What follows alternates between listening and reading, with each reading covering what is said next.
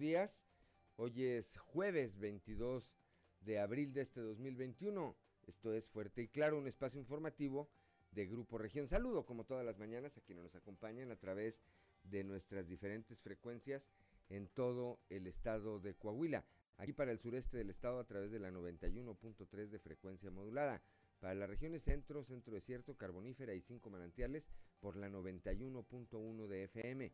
Para la región laguna de Coahuila y de Durango por la 103.5 de la frecuencia modulada y para el norte de Coahuila y el sur de Texas por la 97.9 de FM. Un saludo también a quienes nos acompañan como todos los días a través de nuestras diferentes páginas de Facebook en las redes sociales. Hoy hay mucha información y estos son los titulares de hoy. Llegarán más inversiones a Coahuila. El día de ayer el gobernador del estado, el ingeniero Miguel Ángel Riquelme Solís, anunció que en los próximos dos meses estarán llegando a Coahuila inversiones por alrededor de 300 millones de dólares que van a generar alrededor de 6.500 nuevos empleos. Personal administrativo de diferentes unidades médicas de la región sureste del estado se manifestaron ayer afuera de las oficinas de la Secretaría de Salud para solicitar ser contemplados en el esquema de vacunación, ya que, manifiestan, ellos también son parte de la atención que se brinda a personas con COVID-19. Secretario de Salud en Coahuila, el doctor Roberto Bernal Gómez, recorrió el día de ayer las instalaciones de la Escuela Primaria Ignacio Zaragoza, esto allá en la región carbonífera, específicamente en Nueva Rosita, donde se concentró a los maestros para aplicarles la vacuna contra el COVID-19. Resaltó ahí la organización que se tuvo que llevar a cabo para eh, que esta inmunización de los docentes junto a los adultos mayores eh, esté, esté funcionando de manera correcta. Trabajadores de la unidad de medicina familiar número 80 y de la guardería ordinaria 1 del IMSS en Torreón se manifestaron también para exigir la aplicación de la vacuna contra el COVID-19. Argumentan que por esta razón, el, el, hecho de que no les hayan aplicado la vacuna, se encuentran trabajando bajo protesta. El día de ayer la diócesis de Saltillo emitió la circular 2021 diagonal 08 donde, donde dio a conocer que gracias a los avances en las campañas de vacunación se tomó la determinación de que a partir de este sábado 24 de abril en las celebraciones litúrgicas se va a permitir el acceso a personas mayores de 65 años, así como a niños mayores de 9 años en compañía de sus familias. En Monclova, el día de ayer, bueno, pues trascendió y eh, se confirmó más tarde que de manera fugaz estuvo ahí el eh, empresario Alonso Ancira Elizondo. Hoy se sabe que llegó al aeropuerto internacional de frontera a bordo de un, de un eh, avión privado que llegó a abastecerse de combustible durante el tiempo que se va a cabo esta operación. Alonso Ancira dialogó ahí con algunos de sus eh, colaboradores. Ahí eh, se difunde en diferentes medios una imagen en la que aparece rodeado de quienes eh, fueran o son aún sus principales colaboradores en la empresa Altos Hornos de México. Allá también en la región centro, Inmagusa, esta empresa erogará 29.4 millones de pesos por pago de utilidades esto se anunció luego de que la Comisión Revisora de la Carátula Fiscal 2020 sesionara este pago. Se hará a partir del próximo 27 de abril. Grupo Región le presenta hoy un reportaje especial, las rutas del miedo, el acoso sexual en el transporte público. Más adelante le tendremos todos los detalles también. Trascendió también ayer la liberación de una, por parte de las autoridades, la liberación de una persona del sexo masculino que se encontraba secuestrada aquí en la capital del estado. Aquí también el alcalde Manolo Jiménez Salinas continúa fortaleciendo el programa Saltillo Hermano, que se creó con el propósito de sumarse al proyecto solidario que el gobernador Miguel Riquelme tiene con los 38 municipios de Coahuila. Eh, como parte de este programa, el alcalde de Morelos, Javier de Hoyos, bueno, pues regresó allá a su municipio, eh, además de haber firmado un convenio con Saltillo, regresó con un camión recolector de basura. Bueno, pues esta, esta y otra información hoy aquí en Fuerte y Claro. Comenzamos. 6 de la mañana con 24 minutos. Claudelina Morán, muy buenos días. los detalles del pronóstico del tiempo. Muy buenos días, Juan. A esta hora de la mañana en Saltillo 16 grados, Monclova 15, Piedras Negras 17, Torreón 14, General Cepeda 12 grados, Arteaga 14, Musquis 15, San Juan de Sabinas 16, al igual que San Buenaventura, Cuatro Ciénegas 14 grados, Barras de la Fuente 14 también, Ramos Arispe 13. Pero si usted quiere saber los detalles del pronóstico del tiempo, vamos con Angélica Acosta. El pronóstico del tiempo con Angélica Acosta.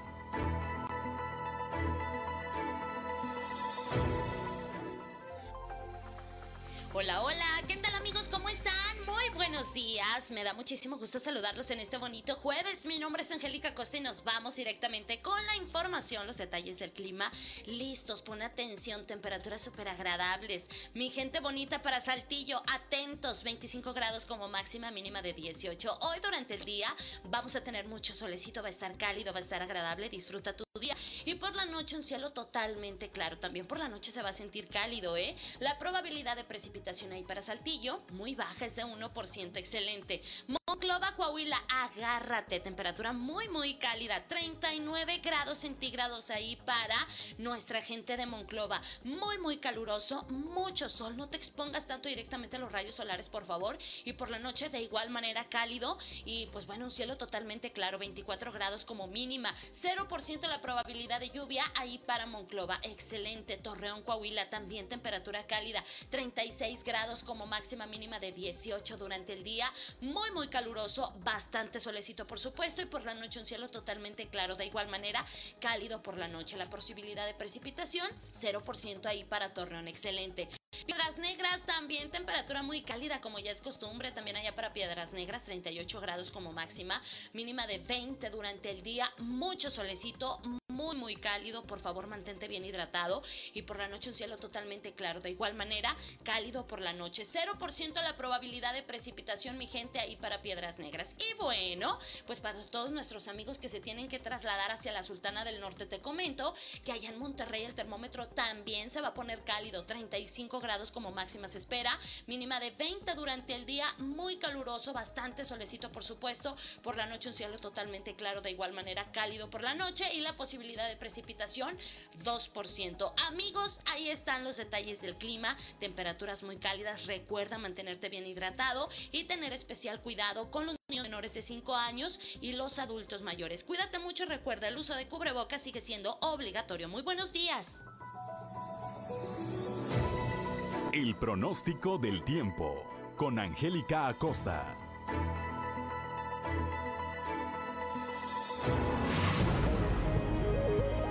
Seis de la mañana con 27 minutos, hoy es 22 de abril y si usted quiere saber qué ocurrió en un día como hoy, vamos con Ricardo Guzmán y las efemérides del día. ¿Quiere conocer qué ocurrió un día como hoy? Estas son las efemérides con Ricardo Guzmán.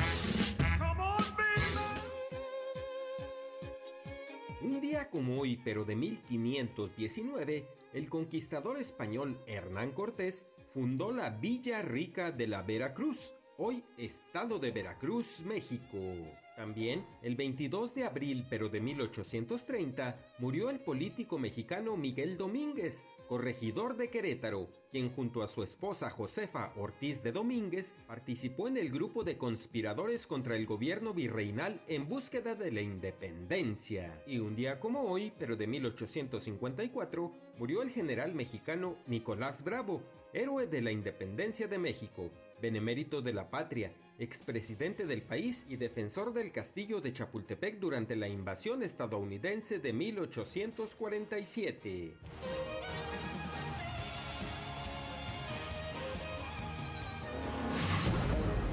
6 de la mañana con 29 minutos, Santoral de hoy, Claudelina Morán.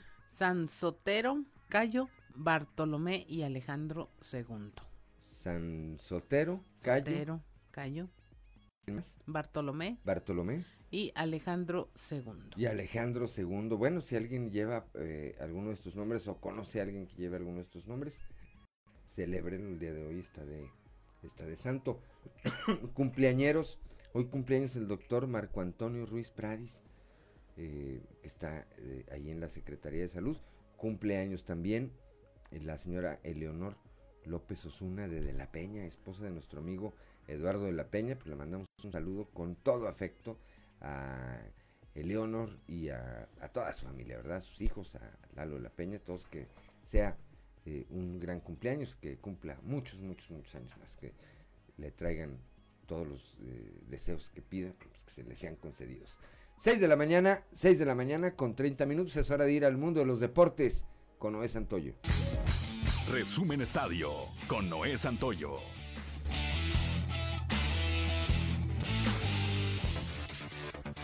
Duelo pendiente de la jornada 12 del Guardianes 2021, Chivas se metió al gigante de acero y venció dos goles por uno en el último suspiro a Rayados de Monterrey. De esta manera se mete a la zona de repechaje, a falta de dos jornadas para terminar la fase regular del certamen. Con este resultado, los dirigidos por Javier Aguirre están en cuarto lugar con 25 puntos, todavía sin asegurar el pase directo a la liguilla, mientras que los de Víctor Manuel Bucetich están en noveno con 19 unidades. La situación legal del futbolista Joao Melec podría cambiar ya que un tribunal del estado de Jalisco decidió reponer el juicio en su contra por las muertes de María Fernanda Peña y Alejandro Castro y podría haber una nueva sentencia. La décima sala del Supremo Tribunal de Justicia de Jalisco fue de donde salió esta reposición como parte de la inconformidad de la familia de las víctimas del percance automovilístico ocurrido el 22 de junio del 2019 en Zapopan, Jalisco. Antonio Lozano, expresidente de la Federación Mexicana de Asociaciones de Atletismo, fue declarado culpable de peculado. La Fiscalía General de la República sentenció en contra del exdirectivo, quien debe reparar un daño por más de 4.8 millones de pesos. El Servicio de Administración Tributaria también comunicó a las autoridades que Lozano presenta notas y créditos fiscales por alrededor de 30 millones de pesos por los ejercicios 2012 y 2016, las que deberá liquidar y mismas que formaron parte de las investigaciones de su aprehensión en 2016. El zurdo Miguel Peña reportó a la pretemporada de Zaraperos de Saltillo con el brazo listo para iniciar el rol regular, por lo que espera aportar la rotación de abridores números similares a los que tuvo en sus primeras campañas en la Liga Mexicana de Béisbol. Peña viene de un gran invierno con las Águilas de Mexicali, en donde dejó marca perfecta de 4-0 con efectividad de 2.08 y 31 ponches en 10 juegos, 9 de ellos como abridor, siendo uno de los mejores serpentineros del circuito.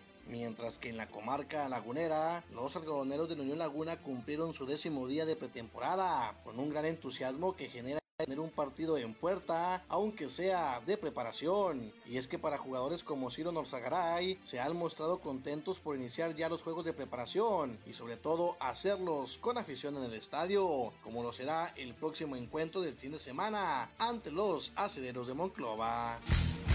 Resumen Estadio con Noé Santoyo.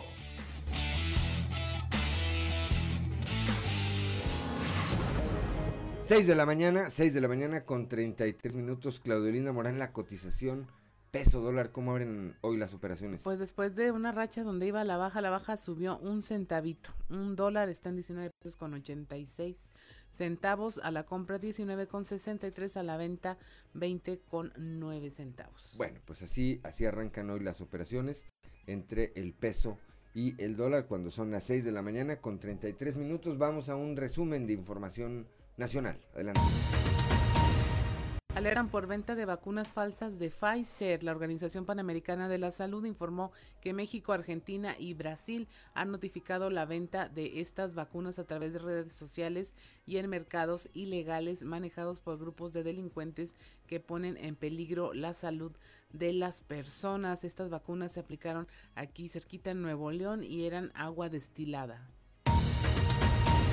Detienen a diputado de Morena por agresión sexual contra un menor por el fuero. Lo liberan horas después y hasta se presentó a votar de manera virtual en la sesión del día. Es el diputado Benjamín Huerta, quien fue detenido en un hotel de la colonia Juárez, allá en la Ciudad de México, por policías de la Secretaría de Seguridad que recibieron una llamada al 911 por parte de eh, quien atendía este hotel y eh, se hicieron los cargos por haber intentado abusar sexualmente de un menor de 15 años de edad. Se, enfrenta de nueva cuenta un juez al presidente ahora por el padrón de telefonía móvil es eh, Juan Pablo Gómez Fierro quien ya eh, se enfrentó por el tema de la reforma a la ley eléctrica en cuestión de horas el juez notificó cinco nuevas suspensiones provisionales para que los usuarios no pierdan sus líneas telefónicas por no dar los datos biométricos al nuevo padrón móvil. El IMSS regresa a la normalidad. La derechohabiencia del Seguro Social podrá ya recibir atenciones de cirugía, oncología y otros servicios que habían estado restringidos durante la pandemia. El Instituto Mexicano del Seguro Social inició la recuperación de estos servicios médicos caen al mar 14 mil litros de combustible al chocar dos barcos en Sinaloa, Mazatlán. Un transbordador, el México Star, colisionó contra un barco camaronero de nombre Popeye el Marino. Esto en los mochis. se fueron a pique y derramaron 14 mil litros de combustible. Siete tripulantes de la embarcación pesquera tuvieron que ser hospitalizados. El buque México Star es uno de los considerados más grandes de carga y pasajeros de América Latina. Eh, llega a transportar a 200 pasajeros. Pega alto el costo del maíz a las tortillerías. El bulto de, de 50 kilos cuesta casi 400 pesos cuando antes costaba 240. Así lo denunció el presidente de la Cámara de la Industria, Rubén Montalvo, industria de producción de masa y tortilla. Finalmente lidera Nuevo León en apertura de nuevas empresas formales, esto según datos de la Confederación Patronal de la República Mexicana, la Coparmex y del Seguro Social. 6 de la mañana, 6 de la mañana con 36 minutos. Gracias, Claudolinda Morán. Vamos rápidamente un recorrido informativo por el estado. Aquí en el sureste, la diócesis de Saltillo anunció ayer que a partir de avance que hay en los procesos de vacunación, pues comenzará a permitir eh, el ingreso a las celebraciones litúrgicas a personas mayores de 65 años, así como a niños mayores de 9 años en compañía de su familia. Leslie Delgado tiene la información. La diócesis de Saltillo emitió la circular 2021 diagonal 08 donde dieron a conocer que gracias a los avances en las campañas de vacunación contra el COVID-19 se determinó que a partir de este sábado 24 de abril en las celebraciones litúrgicas se permitirá el acceso a personas mayores de 65 años y niños mayores de 9 años en compañía de su familia. Esto en el marco del cambio al semáforo amarillo implementado por el prelado para determinar los protocolos de acuerdo al comportamiento de la pandemia. De igual forma, se reactivarán las reuniones de grupos y movimientos en parroquias. Respecto a las misas, también se va a permitir un aforo del 50% de su capacidad. Se reanudan las reuniones presenciales de los grupos y movimientos parroquiales en áreas bien dispuestas y desinfectadas en los templos parroquiales, rectorías o capillas para reuniones de encierro, para retiros o talleres aún o hay autorización. No obstante, las celebraciones se continuarán transmitiendo a través de redes sociales. Por otro lado, la catequesis se concluirá de manera virtual y para experiencias de formación en el verano se podrán planear como presenciales o híbridas dependiendo del criterio del párroco, informó para Grupo Región Leslie Delgado. 6 de la mañana con 38 minutos, vamos rápidamente hasta la región Laguna, ya con Víctor Barrón, personal médico y de guardería del IMSS exigen ser vacunados contra el COVID-19. Víctor Barrón. Muy buenos días a todos quienes nos escuchan en temas de la comarca lagunera. Les comparto que trabajadores de la Unidad de Medicina Familiar número 80 y de la Guardería Ordinaria 1 del Seguro Social en Torreón se manifestaron para exigir la aplicación de la vacuna contra el COVID-19 y señalaron que por esta razón se encuentran realizando sus labores bajo protesta. Habla Paula Castillo, empleada del Seguro Social. Vamos a escuchar. Tenemos que hacer conscientes a nuestras autoridades de que aún es alto el porcentaje de personal de salud que falta por recibir esta vacuna. Es aproximadamente en esta unidad de medicina familiar número 80 un 70% del personal de la base trabajadora que falta por recibir esta vacuna. Este es personal de primera línea que en todo momento está en contacto con pacientes sintomáticos y asintomáticos de COVID. Por esta razón, el personal debió de haber sido vacunado desde inicios de año. Estamos haciendo este llamado a todos nuestros dirigentes, a nuestros gobernantes, a las personas encargadas de la distribución de la vacuna, que se garanticen el abasto y la aplicación a la brevedad de la vacuna COVID en esta institución y en todas de las, eh, las de salud. Entonces, esto es para garantizar el bienestar, la seguridad de los derechohabientes, de nuestras familias y de nosotros mismos. No únicamente es para nosotros, es para todas las personas que están a nuestro alrededor y con quienes trabajamos diariamente. El llamado es a la federación para exigir el abasto y la aplicación a la brevedad del biológico, pues hasta el momento no hay respuesta a los reclamos de la base trabajadora por parte del gobierno del presidente Andrés Manuel López Obrador. Esto es todo en la información. Desde La Laguna reportó Víctor Barrón. Que tengan un día excelente. Gracias a Víctor Barrón allá desde la región lagunera cuando son las 6 de la mañana con 40 minutos somos Claudio Linda Morán y Juan de León. Estamos aquí en Fuerte y Claro. Ya son las 6 de la mañana, 6 de la mañana con 44 minutos, que no se le haga tarde. Vamos ahora hasta la región eh, carbonífera, ya con mi compañero Moisés Santiago Hernández. El día de ayer ahí estuvo el secretario de Salud, el doctor Roberto Bernal, quien eh, da a conocer que ha sido hasta ahora vacunado contra el COVID-19 alrededor del 10% de la población de nuestro estado. Moisés, muy buenos días. Muy buenos días Juan, muy buenos días Claudia y a todo nuestro amable auditorio que nos escucha en todas nuestras frecuencias. Esta es la información que tenemos para todos ustedes desde la región carbonífera. Así es, el 10% de los coahuilenses han sido vacunados entre adultos mayores y maestros. El secretario de Salud de Coahuila, Roberto Bernal Gómez, recorrió las instalaciones de la Escuela Primaria Ignacio Zaragoza en Nueva Rosita, donde se concentró a los maestros para aplicar la vacuna contra el COVID-19. Resaltó que la organización que se vivió ha llevado a que la vacunación de los docentes se logre abarcar de forma adecuada. Incluso dijo que el 10% de los habitantes de Coahuila ya han sido inoculados. Esto es lo que comenta. Muy, muy, ha sido, así como la ven ustedes ahorita en todas las sedes. Ya revisamos Saltillo, revisamos Piedras Negras, Uña, venimos aquí, vamos a Torreón y revisamos Saltillo. Entonces, así como lo ven ahorita, muy, muy eficiente, no más de 40 minutos desde que entran hasta que salen vacunados con el periodo de observación que es de, de 20 a 20 minutos. Esta dosis tiene, como les comento, efectividad en relación a que, efectividad en relación a muerte y enfermedades graves arriba del 90%. Adultos, a ver, más o menos en Coahuila tenemos un, alrededor de 3 millones 200 mil habitantes. Debemos de, con el personal de adultos mayores, tenemos que, estamos cubriendo alrededor de un 10% de la población. Alrededor, o sea, un 10% es lo que, los que están vacunados. Bien, pues se ha abarcado sin duda alguna una buena parte de la población del estado de Coahuila, ya con esta aplicación de la vacuna a los maestros también, es lo que señalaba el secretario de Salud en Coahuila. Esta es la información que tenemos para todos ustedes para Fuerte y Claro desde la región carbonífera. Su amigo y servidor Moisés Santiago. Que pasen un excelente día. 6 de la mañana con 47 minutos. Claudelina Morán, ¿qué más tenemos? Pues en el norte están pidiendo a los adultos mayores que ya se vacunaron atender su salud, no descompensarse. Esto nos lo explica Norma Ramírez.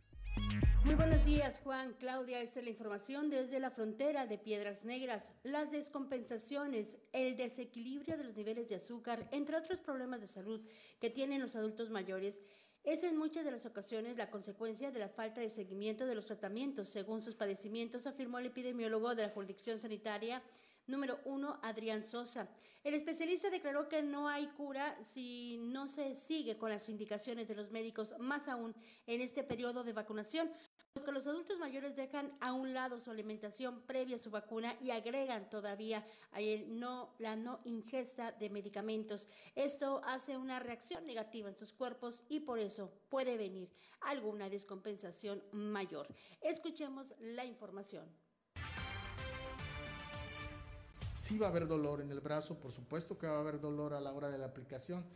Puede haber dolor de cabeza, puede haber dolor de brazos, de músculos, pero esperemos que no tengamos ninguna reacción anafiláctica. Una persona está descompensada ahorita de sus enfermedades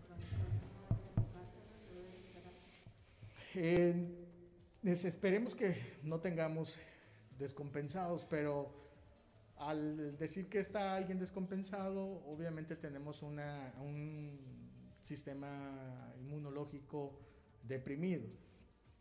No debería de aplicarse pero este, con que estén tomando sus medicamentos, pues, eso no se comentó.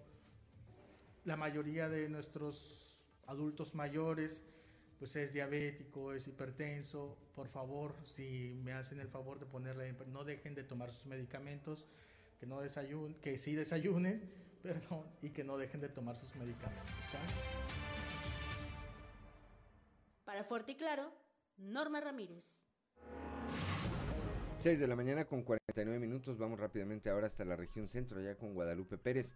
La empresa Inmagusa anuncia, eh, se anuncia ya eh, en la empresa Inmagusa la erogación de 29.4 millones de pesos como pago de utilidades. Guadalupe, muy buenos días. Muy buenos días, saludos desde la región centro. Inmagusa Maxión erogará 29.4 millones de pesos por el pago de utilidades. Esto se anunció luego de que la Comisión Revisora de la Carátula Fiscal 2020 sesionara. El pago se realizará el próximo 27 de abril. El día de ayer se informó que tras mantener una reunión entre representantes de la empresa y el Sindicato de Trabajadores de la Industria Automotriz de la República Mexicana, afiliados a la FNSI, finalmente se firmó el acuerdo para el pago de utilidades que se concretará el próximo 27 de abril. La bolsa general oscila en los 29.441.488 pesos. Con esto se beneficiarán a 1.900 trabajadores sindicalizados. Saludos desde la región centro para Grupo Región Informa. Guadalupe Pérez. Ya son las 6 de la mañana con 50 minutos. Vamos rápidamente a la portada del día de hoy de nuestro periódico Capital, que en su nota principal destaca este anuncio que hizo ayer el gobernador del estado, Miguel Ángel Riquelme, de eh, más inversión para Coahuila. Eh, señala que en los próximos dos meses llegarán a nuestra entidad inversiones por alrededor de 300 millones de dólares, los que van a representar la generación de alrededor de 6.500 nuevos empleos. Más adelante en un momento nos vamos a estar platicando con Raúl Rocha de este tema que estuvo ayer ahí. Bueno, eh, Juan Alberto N, de 57 años, identificado como secretario de Finanzas o tesorero de Morena en la entidad, el día de ayer eh, por la madrugada, pues eh, en estado de ebriedad chocó, chocó en la carretera Monterrey-Saltillo. Ayer después del mediodía recuperó su libertad y salió pues así como el longe moco, todo protegido, ¿verdad? Y vemos esta imagen, viene, parece que la señora que viene delante de él trae un camello detrás, no, no es un camello, viene el otro así escondido con una chamarra porque no quiso dar eh, la cara, las rutas del miedo, el acoso sexual en el transporte público, vamos a hablar eh, también en un momento más de este reportaje especial de Grupo eh, región. Avanza el programa Saltillo Hermano que tiene el municipio de la capital del estado con diferentes municipios en el estado. Decíamos el día de ayer, ayer Javier de Hoyos, antier Javier de Hoyos, alcalde de Morelos, bueno, pues se regresó a Morelos con, entre muchos otros documentos y firmas y demás, pues se regresó con un camión recolector de basura que seguramente será de gran utilidad allá. Ramos Arizpe es una potencia industrial, esto dice el alcalde y candidato a reelegirse, José María Chema Morales. También más adelante le estaremos detallando esta información. En la imagen principal, bueno, pues el día de ayer el eh, gobernador anunció la expansión de la planta de Martín Rea en Ramos Arispe, esta empresa que invierte 20 millones de dólares en la generación de 250 nuevos empleos. Junto a directivos de la empresa, el mandatario estatal destacó que pese a la contingencia se mantiene la llegada de inversiones a Coahuila. 6 de la mañana, 6 de la mañana con 52 minutos y es momento de ir a los pasillos.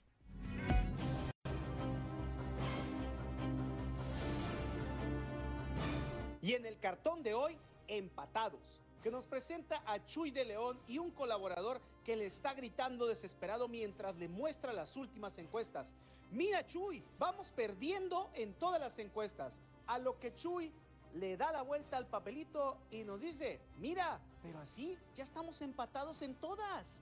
Con la vacuna que le toque y cuando le toque. Dijo ayer el gobernador Riquelme respecto a sobre si ya se había vacunado o cuándo lo haría contra el COVID-19. El mensaje del mandatario estatal fue muy claro y sin duda un ejemplo para quienes tienen desconfianza de alguno de los biológicos o alguna reserva respecto a este proceso. Quien ya no supo ni quién se la hizo, pero anda viendo con quién se desquita, es el ex niño azul, Luis Fernando Salazar, que anda culpando de sus tragedias a quien primero se le ocurre, como hizo hace unos días en una entrevista televisiva, en la que además aprovechó para dejar ver que hace mucho que no sabe de Memo Anaya y que además no le interesa. Tan disparatada es la teoría que esgrimió el hooligan que no faltó quien dijera, ven, y luego dicen que el consumo no hace daño. Con la declinación de Estrella Salas, ex candidata de la UDC a la alcaldía de Torreón, más complicado se pone el panorama para el partido de Lenin Pérez Rivera. Por descontado se da que los triunfos que este partido puede obtener se reducen a uno, pues si acaso en Acuña Emilio de Hoyos tienen alguna esperanza. La peor parte es que dada la baja votación que prevé alcancen, justo que a los 25 años de haber nacido, este partido está a punto de perder su registro. El que trae una propuesta para todos los frentes en materia económica es el candidato del PRI a la alcaldía de Saltillo, Chema Fraustro Sillera. Además de otorgar incentivos a las empresas, crédito a los pequeños y medianos establecimientos, también apoyará a 3.000 familias con un programa Empleo Temporal, con el que además se embellecerá a esta ciudad. Ya son las 6 de la mañana, 6 de la mañana con 55 minutos, estamos aquí en Fuerte y Claro.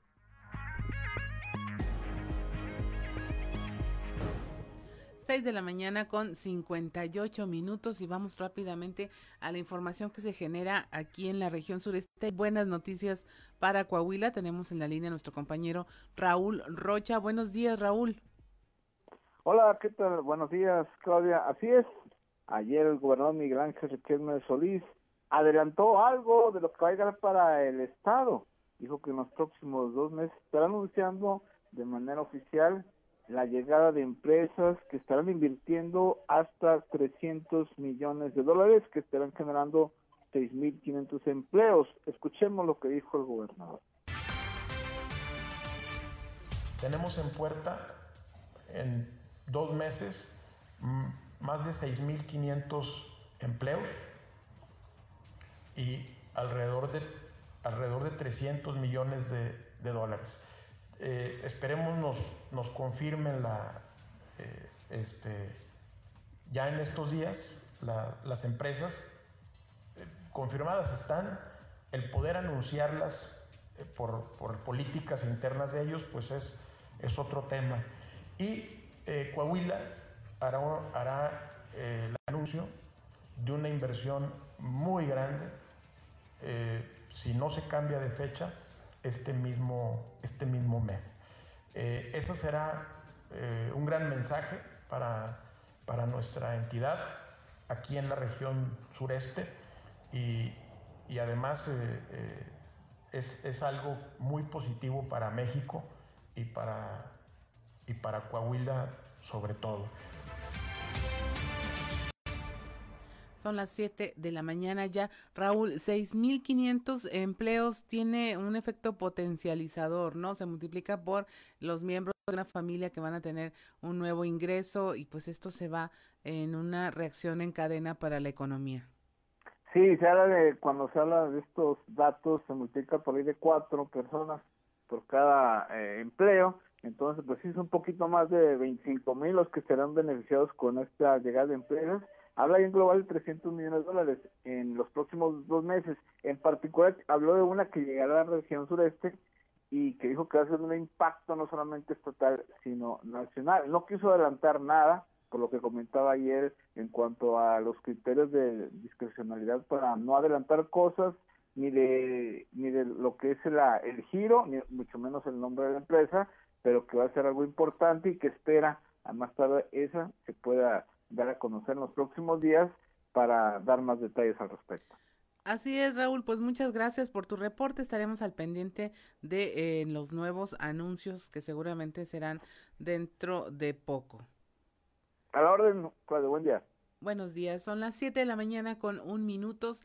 En Saltillo la temperatura en 16 grados, en Monclova 15, Piedras Negras 17 grados, Torreón 14, General Cepeda 12 grados, Arteaga 14, Musquis 15, San Juan de Sabinas 16 grados, al igual que en San Buenaventura, Cuatro Ciénegas 14 grados, Parras de la Fuente 14, Ramos Arispe 13. Y mire, pues este tema de eh, lo que es el, el trabajo sigue siendo muy importante en materia de reactivación económica, es la base de la reactivación económica.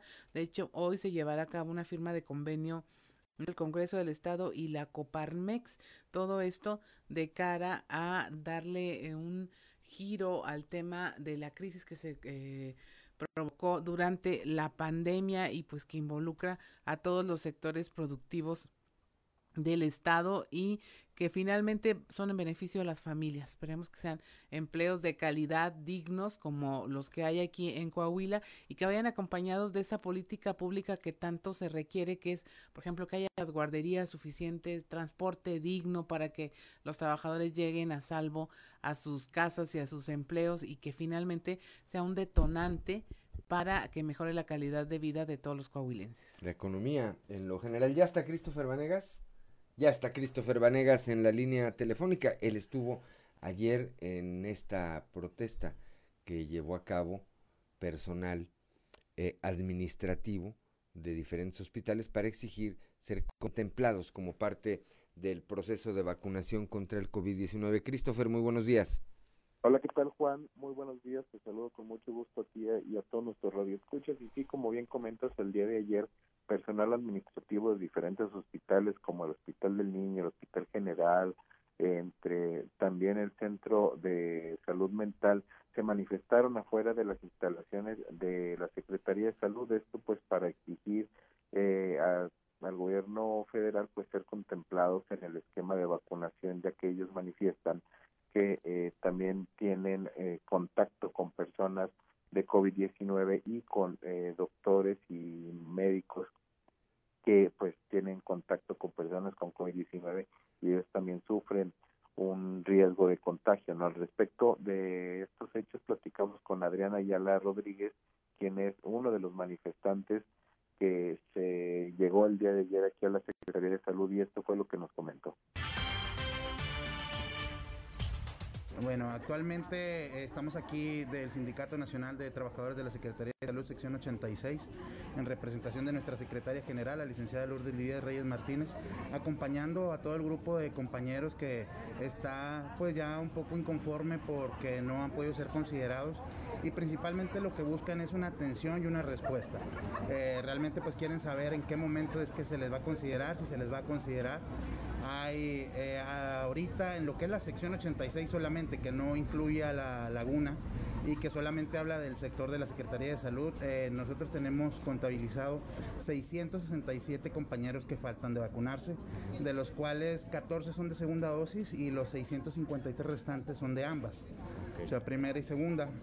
Eh, hay de distintas unidades, algunas son unidades de soporte como aquí Oficina Central, que faltan 222, este, otros son de hospitales, eh, Hospital del Niño que faltan alrededor de 39, Hospital General que faltan 41, este, lo que es almacén estatal que hace recorridos al interior del estado, que tiene contacto también con los hospitales. De esas unidades faltan alrededor de 41 compañeros. Eh, también tenemos del Centro Estatal de Salud Mental, en donde se atienden a pacientes que en muchas ocasiones pueden tener algún eh, problema de conducta que les impide, como un brote psicótico, mantener un cubrebocas, una sana distancia y que ponen en riesgo a los compañeros. Ya son las 7 de la mañana, 7 de la mañana con 5 minutos. Bueno, pues ahí el eh, punto de vista de estos eh, trabajadores administrativos de diferentes eh, hospitales que pues tienen esta demanda legítima, me parece, Christopher, como la que tenemos todos los mexicanos que quisiéramos estar pues ya vacunados contra el COVID-19.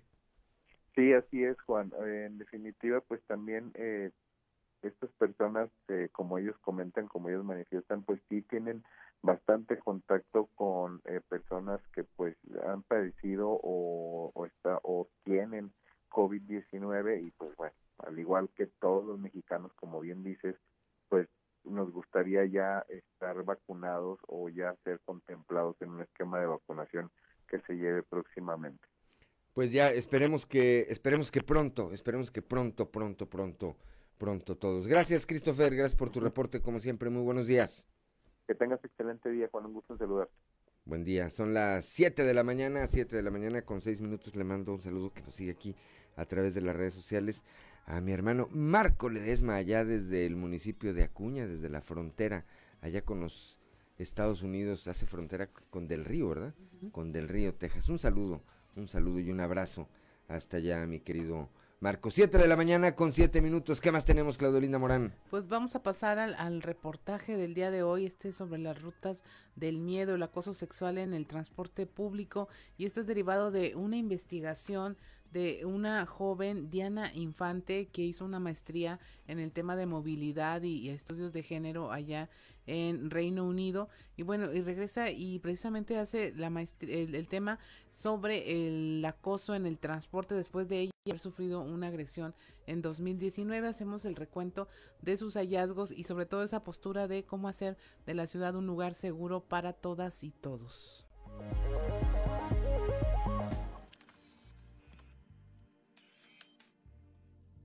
En 2019, Diana sufrió acoso sexual por parte del conductor de la unidad 103 de la Ruta 5B.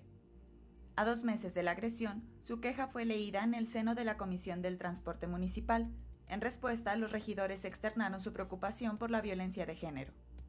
Ahora, dos años después, Diana Patricia Infante, con una maestría en movilidad por parte de una universidad británica, publicó en la revista de estudios de género una investigación en la que detalla cómo la impunidad y la invisibilidad del acoso sexual en el transporte público traza no solo rutas urbanas en las que impera el miedo a ser agredida, sino que también les arrebata a las mujeres la libertad de transitar en la ciudad en la que se supone podrían vivir, trabajar y desarrollarse como seres humanos libres. La piensas dos veces en subirte al camión.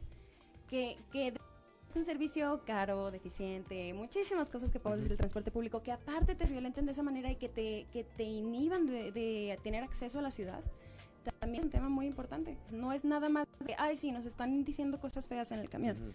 También modifica el nivel que nosotros tenemos de acceso a la ciudad. Señaló. Desde el inicio de la actual administración municipal existe un programa encaminado a que los choferes del transporte público detecten conductas que son consideradas acoso contra la mujer según la coordinadora de la Unidad de Integración Familiar, Patricia Moreno Domínguez. En el caso del acoso, pues sabemos que incluso hasta una mirada, nosotros decimos miradas lascivas, hasta una mirada ofende, ¿verdad? Eh, el que te roce en el, en el camión, incluso que te ponga este, la mano en la pierna o que con las manos haga eh, algunas situaciones que pues a, la mujer o al hombre le moleste, porque el acoso es para los dos lados, ¿eh? para los hombres y para las mujeres. Este, y para menores de edad también se puede dar. Señaló.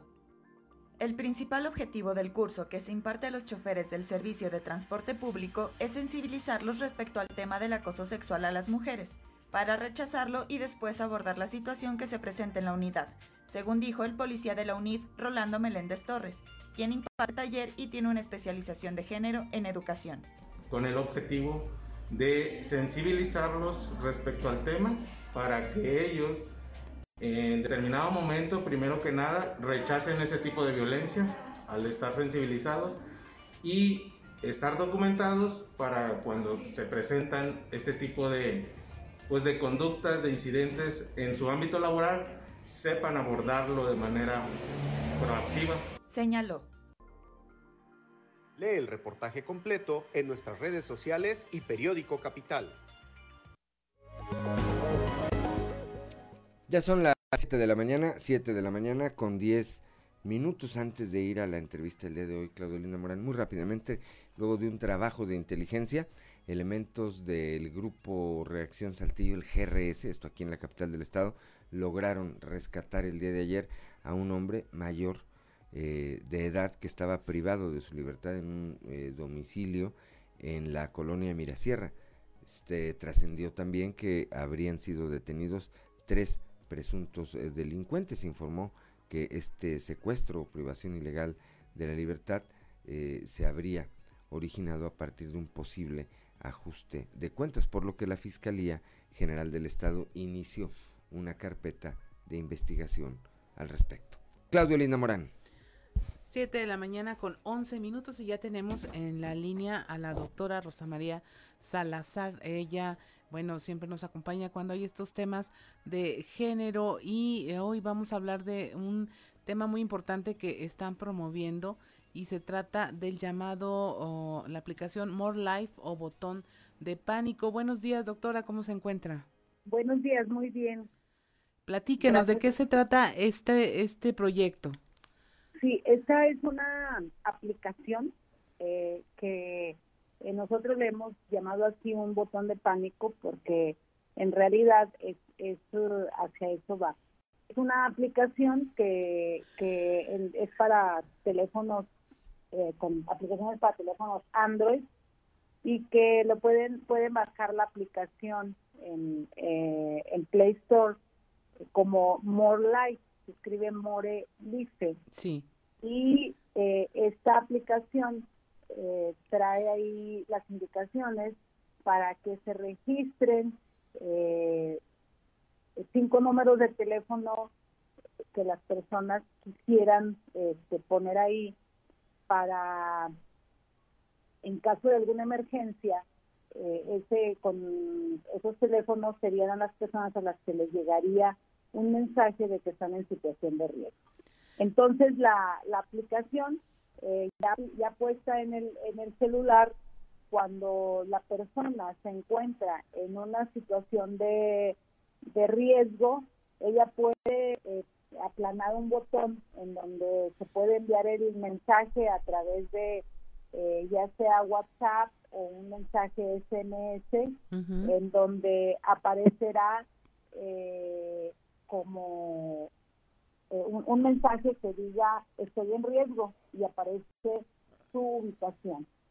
Entonces, eh, nosotros lo que les pedimos es que el primer número que pongan en esos eh, números telefónicos, que sea el número que tenemos nosotras de emergencia para que a nosotros nos aparezca su ubicación nosotros nos comunicamos en ese momento con la Policía Municipal, con la UNIF, y la UNIF o, o esta, este agrupamiento violeta que existe hoy recientemente, y ellos serán los encargados de llegar a ese lugar a auxiliar a la persona.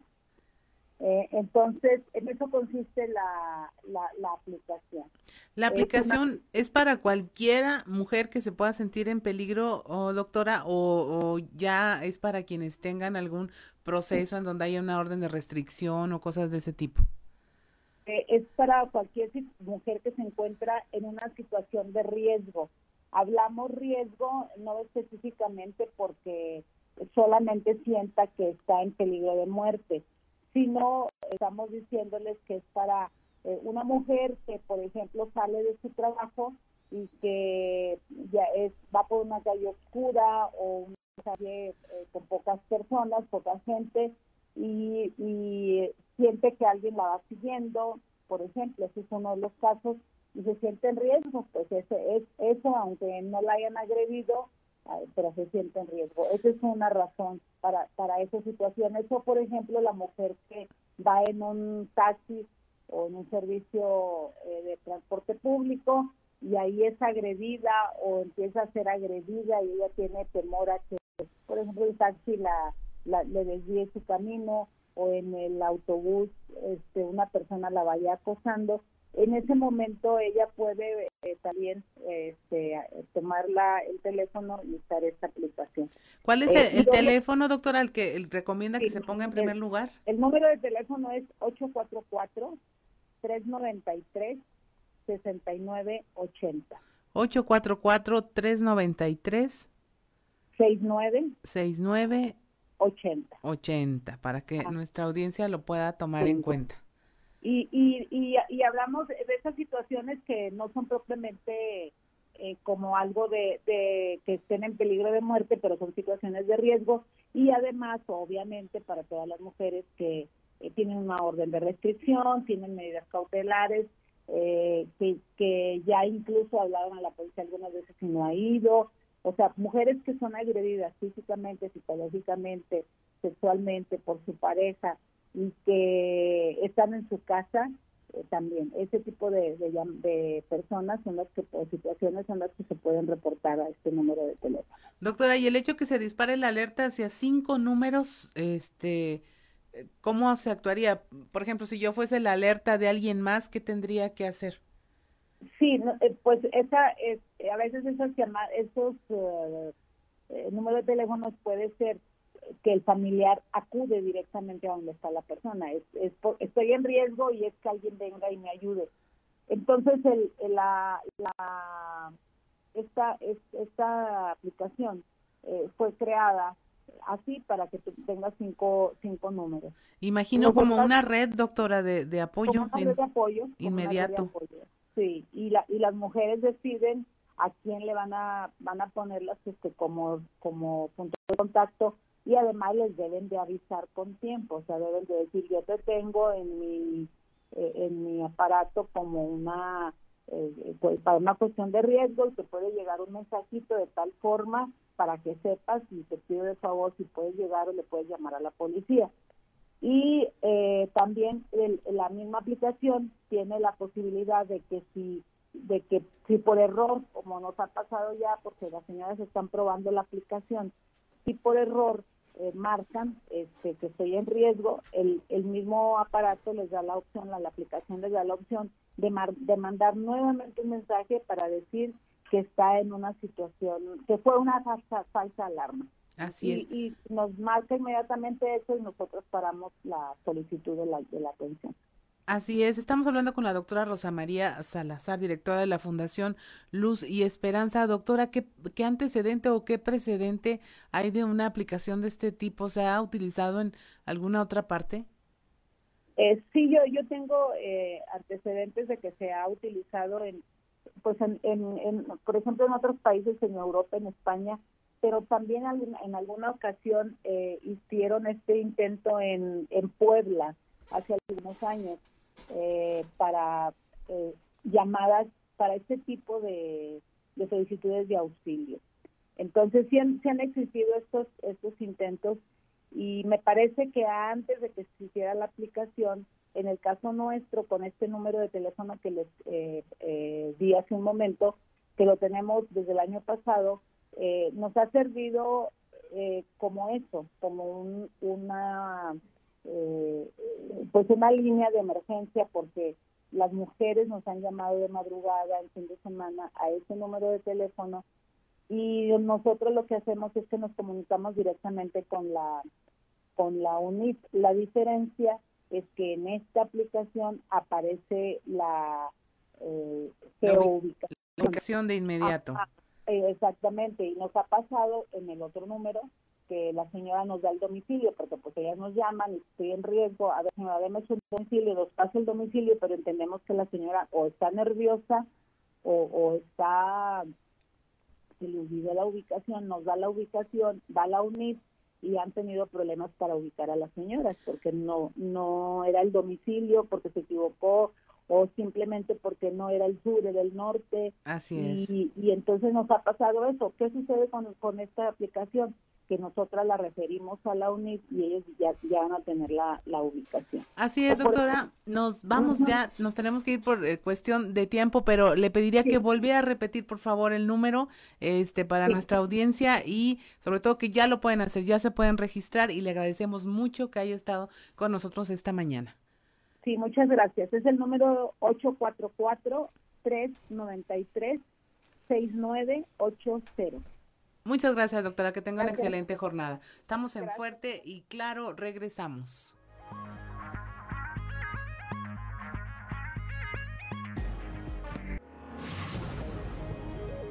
Ya son las 7 de la mañana, 7 de la mañana con 24 minutos. La presidenta consejera, eh, o más bien consejera presidenta del Instituto Electoral de Coahuila, la licenciada Gabriela de León, aclaró que los partidos políticos que participan en el actual proceso electoral no solicitaron más debates de los que ya se tenían previstos. Escuchemos. Quiero aclarar el proceso para la determinación o la toma de decisiones de los debates que se llevaron a cabo. Eh, no se hizo por los consejeros eh, del órgano electoral, sino que se hizo a través de la Comisión de Prerrogativas y Partidos Políticos con la presencia de los representantes de los partidos políticos y posteriormente se tomó la decisión en la sesión del Consejo General también con la representación de los partidos políticos. Eh, ustedes pueden dar la sesión, está en línea, en ningún momento los partidos políticos eh, se opusieron a la celebración de debates, en ningún momento los partidos políticos pidieron más debates. Entonces, bueno, pues este, se les dio el uso de la voz, manifestaron lo que tenían que manifestar en, la sesión y se tomó una decisión colegial. ¿Ya no se puede cambiar? Este, no, porque hay ya una eh, reglamentación y eh, también, además de eso, hay una hay un periodo eh, para, llevar a cabo. Y en, en, cambio, si es un debate en línea, pues hay mayor difusión de los temas, hay, hay, mayor acceso de manera masiva y mayor cantidad de gente puede conocer las propuestas de las y los candidatos. ¿no? 7 de la mañana, 7 de la mañana con 26 minutos. Claudolinda Morán. Pues ya en el tema electoral instalados en ese ámbito, el candidato a la alcaldía de Saltillo, Chema Fraustro Siguiera, anunció que a través de un programa de empleo temporal se beneficiarán 3.000 saltillenses en una primera fase de este esquema. El candidato de la coalición PRI-PRD apoyará, dijo, a las familias que han sufrido los efectos de la crisis económica derivada del COVID-19, empleando a hombres y mujeres en labores de embellecimiento urbano y en los sectores populares. Esto, bueno, calcula que serán tres mil personas las que podrían ser beneficiados y aparte, bueno, se encontrarán con que sus viviendas del exterior se eh, encontrarán limpios y habrá mejoras en la imagen urbana. 7 de la mañana, son las 7 de la mañana, 7 de la mañana con 27 minutos. Este miércoles, el candidato a la alcaldía eh, por, de Saltillo por el partido Morena, Armando Guadiana Tijerina, realizó un recorrido por el centro histórico de la capital. Inició en el Mercado Juárez. Dentro de los proyectos dijo que plantea en caso de ganar la elección está la revisión completa del Instituto Municipal del Transporte para analizar las rutas, las rutas eh, que transbordan y convergen en la zona centro. Sumado a eso, dijo, se llevará a cabo un análisis y diagnóstico del Instituto Municipal de Planeación con el objetivo de revisar e impulsar proyectos vitales para la ciudadanía que visita y trabaja en el centro, por ejemplo, este de los parquímetros inteligentes. Guadiana recorrió las calles del centro histórico, además de que conversó con ciudadanos, dueños de negocios y gerentes de establecimientos nocturnos, con quienes se comprometió a revivir toda el área, pensando tanto en los habitantes de esta zona como en quienes buscan ejercer actividades productivas. 7 de la mañana con 28 minutos que más tenemos, Claudelina Morán. También el candidato de el PRI a la presidencia municipal de Torreón, Román Alberto Cepeda González, presentó propuesta, sus propuestas de campaña ante integrantes de la Cámara Mexicana de la Industria de la Construcción, la CEMIC. Ahí firmó unos compromisos entre los que está el otorgar a la, la obra pública municipal a contratistas locales. De las obras pues que sean de constructores locales.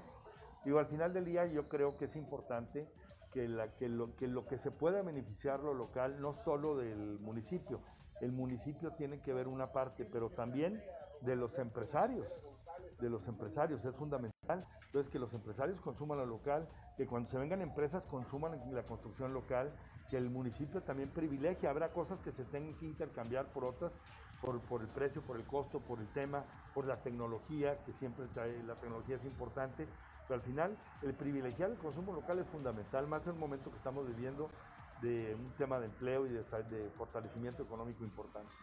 Yo, bueno, pues yo veo, yo preveo varias obras que son importantes, tanto de infraestructura como de conectividad, como de área deportiva y de un esquema olímpico para, para los jóvenes que hoy están en secundaria, en preparatoria, en primaria, en lecho seco del río Nazas. Hay obras como la reconstrucción también de la parte del centro histórico de Torreón, entre otras. ¿no? Habrá que, esa es la parte que tenemos que visualizar durante toda la campaña porque hay una propuesta en lo general.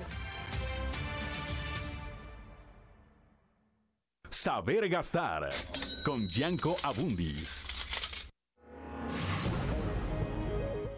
Ya son las 7 de la mañana, 7 de la mañana eh, con 30 minutos y como todos los jueves nos había castigado algunos jueves por cuestiones eh, que debía de atender, pero ya está con nosotros de nueva cuenta y me da muchísimo gusto saludar esta mañana a mi amigo Yanko Abundis con estos temas de finanzas personales. Yanko, qué gusto de saludarte.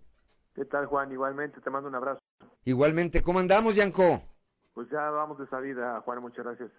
Qué bueno, qué bueno que, todo bien. Y ayer, eh, ayer, si no me equivoco, eh, o antier, estuve viendo el, eh, una parte importante de este nuevo proyecto que iniciaste allá en la Ciudad de México, Yanko. Así es, estamos por reporte Índigo martes y jueves a las 5 de la tarde, ojalá que nos puedan sintonizar a través de streaming, transmitiendo pues temas de finanzas en general y en particular pues veremos las finanzas del bolsillo, así que ojalá que nos puedan seguir. Pues el mayor, el mayor de los éxitos. Martes y jueves, ¿a qué hora, Yanko? 5 de la tarde. Martes y jueves a las 5 de la tarde en la página de Facebook de Reporte Índigo, ahí, ahí pueden eh, seguir este programa con nuestro amigo Yanko Abundis. ¿Qué tenemos, Yanko, esta semana? Pues fíjate, Juan, que quisiera preguntarte algo muy importante. ¿Con qué tanta frecuencia decimos que necesitamos dinero? Pues yo creo que todos los días. Pues, si no todos los días, cada cinco minutos. Sí. ¿No? Exactamente. Y, y bueno, pues aprovechándose de esto, pues hay cantidad impresionante de pseudoempresas que te dicen, a ver, Juan, yo te presto, ¿cuánto necesitas? Tú pide, tú pide. Juan. Sí, Ponle ve- precio. De, de, de 10 No, hasta de- 100 mil pesos le ponen.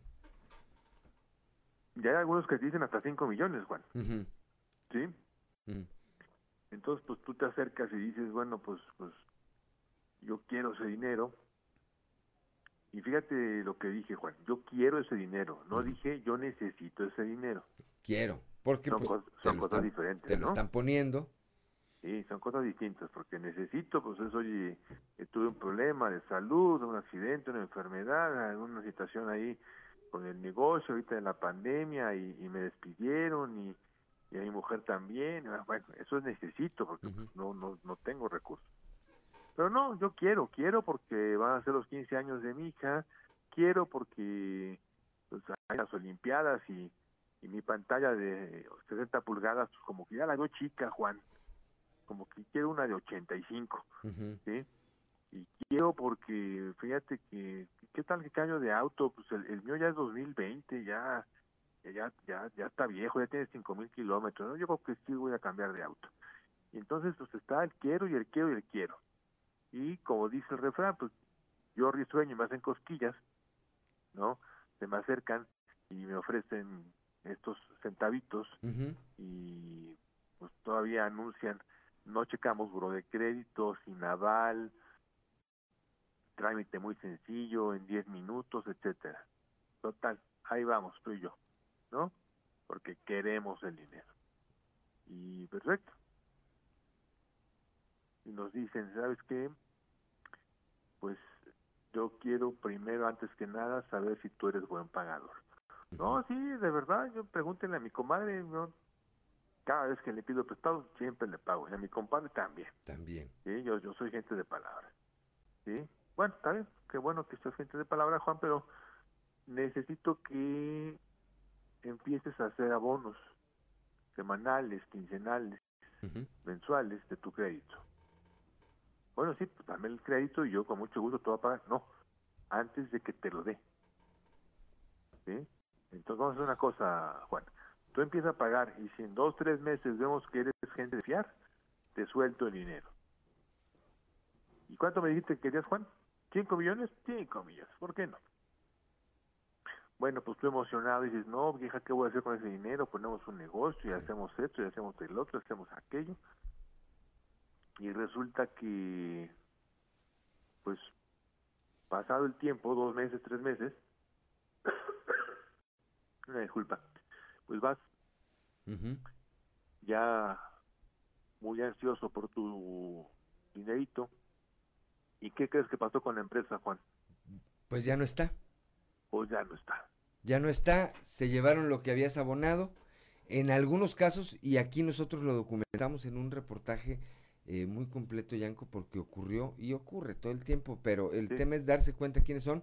Este, incluso eh, en esa primera eh, entrevista les piden una cantidad para cubrir el, el, costo de trámites y copias, dicen. Entonces ahí te bajan otros 8, 10 mil pesos y tú le empiezas a poner dinero con la ilusión de que en algún momento te va a llegar ese monto que tú crees necesitar, ¿verdad? De 100 mil, 200 mil, como dices tú, hasta 5 millones de pesos. Y pues como los circos, de repente vas y ya al otro día no hay eh, absolutamente nada y ni a quién reclamarle. Pues no, tú puedes poner tu denuncia, eso está bien, ¿no? Pero finalmente lo, lo que debemos dejar de mensaje hoy, Juan, que seguramente hiciste tú con tu entrevista, con tu reportaje, es que no hay dinero fácil. Si alguien te dice que de esta forma vas a obtener recursos, te está mintiendo. Nadie, absolutamente nadie serio, te pide dinero para después prestártelo. Claro. ¿Sí? Si te van a prestar, te van a prestar y punto. Eh, puede ser un banco, puede ser una financiera, exactamente, una empresa auxiliar, ¿no? De crédito, eh, puede ser alguna otra institución. Es más, hasta un agiotista, Yanko. Primero te presta y después te cobra, ¿verdad? Igual te va a cobrar toda la vida, pero, pero, pero primero te da el dinero. Nadie te debe pedir dinero por adelantado, porque entonces no es un crédito, ¿sí? Han habido casos, Juan, en donde no se van estas empresas, pues, ahí siguen operando. El problema es que si te prestaron 100 mil pesos, tú terminas pagando un millón, Juan. Sí. Porque son tan altos los intereses que verdaderamente pagas con sudor y lágrimas de sangre el dinero que te prestaron, habiendo otras instancias.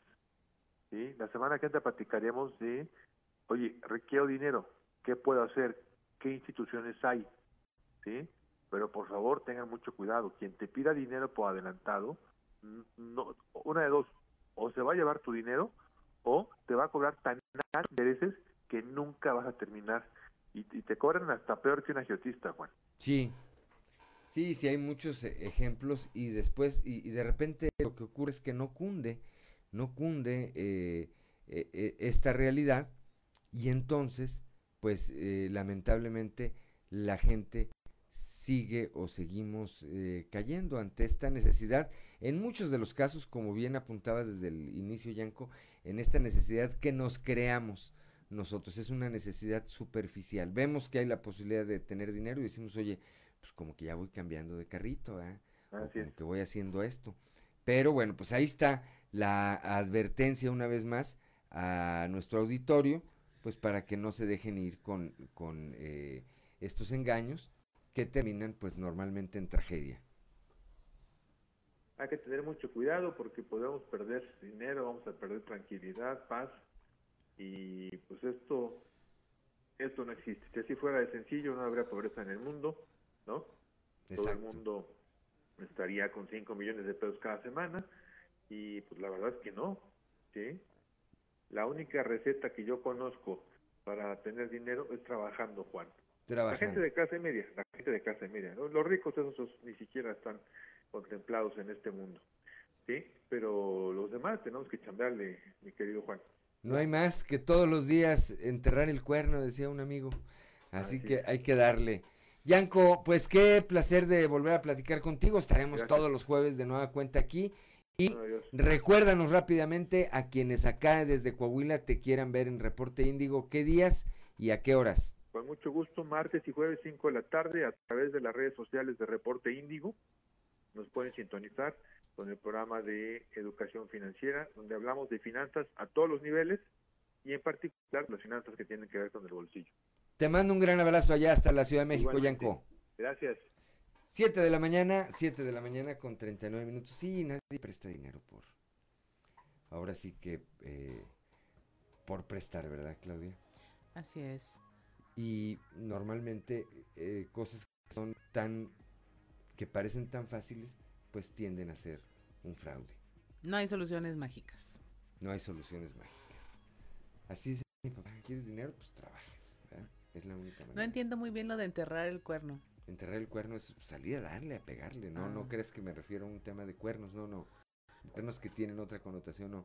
Enterrar el cuerno es salir a darle todos los días allá a la chamba.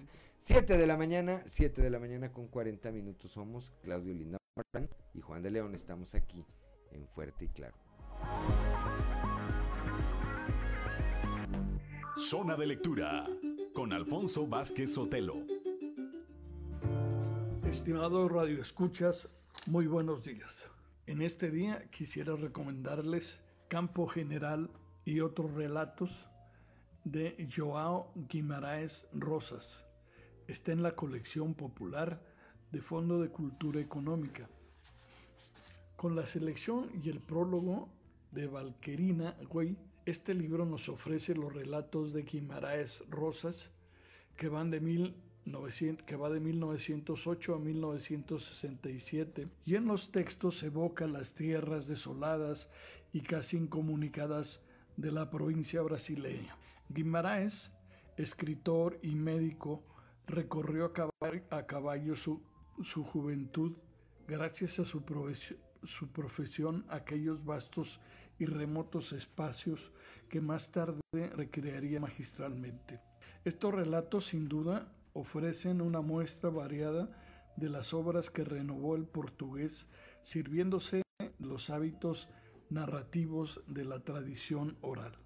Campo General y otros relatos de Joao Guimarães Rosa.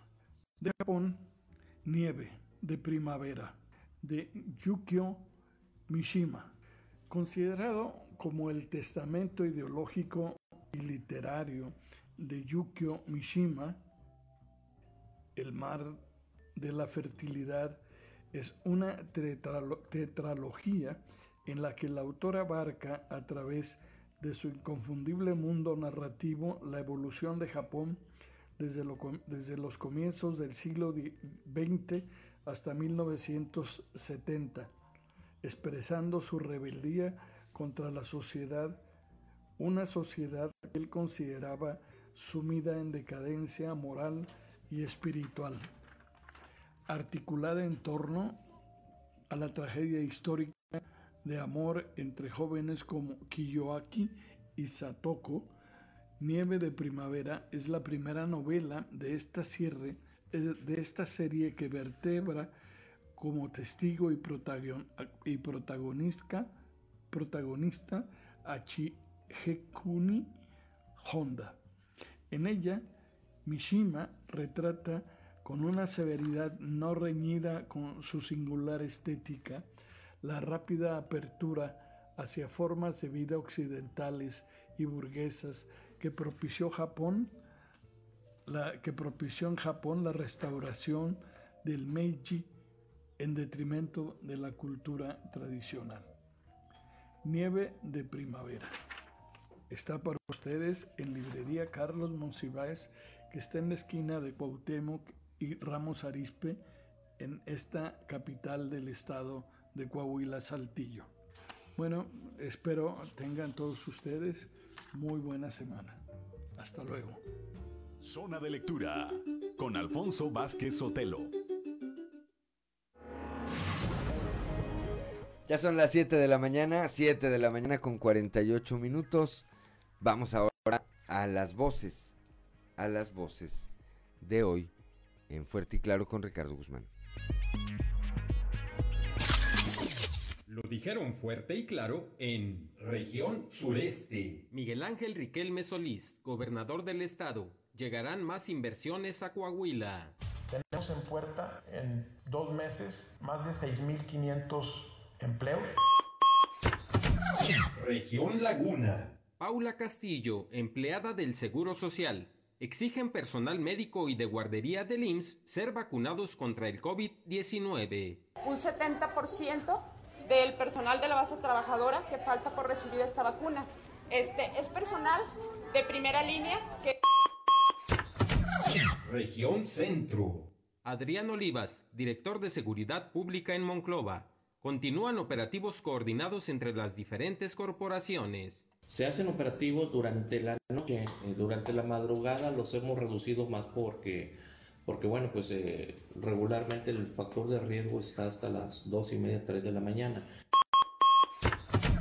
Región Carbonífera. Roberto Bernal Gómez, secretario de Salud de Coahuila. El 10% de coahuilenses ha sido vacunado. O sea, un 10% pues, es lo que, los que están vacunados. Región Norte. Adrián Sosa, epidemiólogo, pide a adultos mayores atender su salud a pesar de haber sido vacunados. La mayoría de nuestros adultos mayores pues es diabético, es hipertenso. Por favor, si me hacen el favor de ponerle, no dejen de tomar sus medicamentos. Las voces de hoy en fuerte y claro. Son las 7 de la mañana, 7 de la mañana con 50 minutos. Rápidamente vamos con Claudelinda Morán y un resumen informativo nacional. Alertan por, por, venta de vacunas falsas de Pfizer. La Organización Panamericana de la Salud informó que México, Argentina y Brasil han notificado de la venta de estas vacunas falsas a través de redes sociales y en mercados ilegales. A Nuevo León llegó una vacuna que era solamente agua destilada. Fue marzo el mes más violento del año con 2.944 homicidios dolosos, la mitad poco más de la mitad de estos homicidios ocurrieron en los estados de Guanajuato, Baja California, Jalisco, el Estado de México, Michoacán y Chihuahua. Detienen a diputado de Morena por agresión sexual contra un menor, tiene fuero y lo liberan y hasta votó. El diputado Benjamín Huerta fue detenido en un hotel de la colonia Juárez por policías de la Secretaría de Seguridad allá en la Ciudad de México, quienes recibieron una llamada al 911 por parte del propietario de un hotel en donde un abuso, un, el, un menor de 15 años denunció esta situación. Se enfrenta juez al presidente ahora por padrón de telefonía móvil. El presidente Andrés Manuel López Obrador arremetió contra el juez Juan Pablo Gómez Fierro, quien otorgó la primera suspensión contra el padrón de usuarios móviles, pues es el mismo que frenó la ley eléctrica. En cuestión de horas, el juez ya había notificado cinco nuevas suspensiones provisionales para que los usuarios no tengan que dar sus datos biométricos para el nuevo padrón móvil. El IMSS regresa a la normalidad. La derechohabiencia del Seguro Social podrá ya recibir atenciones de cirugía oncológica y otros servicios que habían estado restringidos durante la pandemia. Así que ya hay cirugías, consultas de especialidad de medicina familiar, mastografías, exploraciones clínicas de mamas, detecciones de diabetes, hipertensión y de cáncer cérvico uterino. Y caen al mar 14 mil litros de combustible al chocar barcos en, en, Sinaloa, Mazatlán. Un transbordador, el México Star, colisionó contra un barco camaronero de nombre Popeye el Marino. Eh, esto frente al puerto Topolobambo en Los Mochis. Se derramaron 14 mil eh, litros de combustible. Hay siete tripulantes lesionados. Y esta es la información nacional hasta el momento. Son las 7 de la mañana con 52 minutos el show. Vamos rápidamente con Ámbar Lozano y el show de los famosos. El show de los famosos con Amberly Lozano.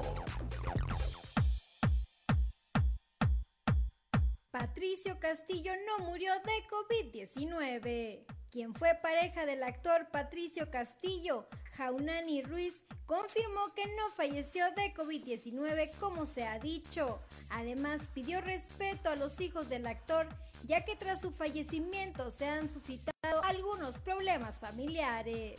Jaunani Ruiz aseguró que sí se casó con Castillo días antes de su muerte y ante estos señalamientos por parte de Rodrigo ella exigió mucho respeto.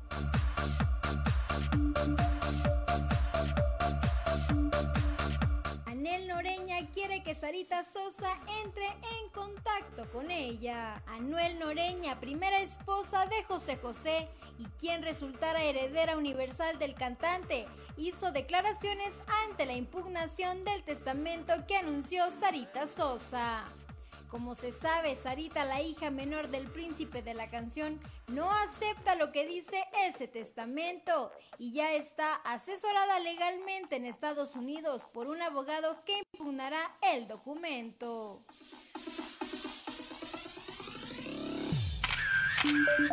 Reportó para Grupo Región Amberly Lozano. Ya son las 7 de la mañana, 7 de la mañana con 54 minutos. Bueno, pues ya nos vamos esta mañana de jueves 22 de abril. Gracias por acompañarnos. Gracias a Ricardo Guzmán en la producción de este espacio informativo, a Ricardo López en los controles, a Cristian y que hacen posible la transmisión de este espacio a través de las redes sociales. A ti, Claudio Linda Morán, como siempre, como siempre, gracias por tu equilibrio, por tu acompañamiento. Y ahora te toca despedir a ti este espacio informativo. Pues yo nada más les recuerdo que eh, existe esta aplicación More Life de eh, la Fundación Luz y Esperanza. Los números 844 39 36 no 980 para que si considera que puede estar en peligro alguna mujer que conozca usted misma o alguien de su familia, pues le haga saber que puede tener esta aplicación a través de su teléfono celular y que está creando con esto una red de apoyo contra la violencia de género. Muchas gracias por habernos acompañado. Estamos, esto fue fuerte y claro.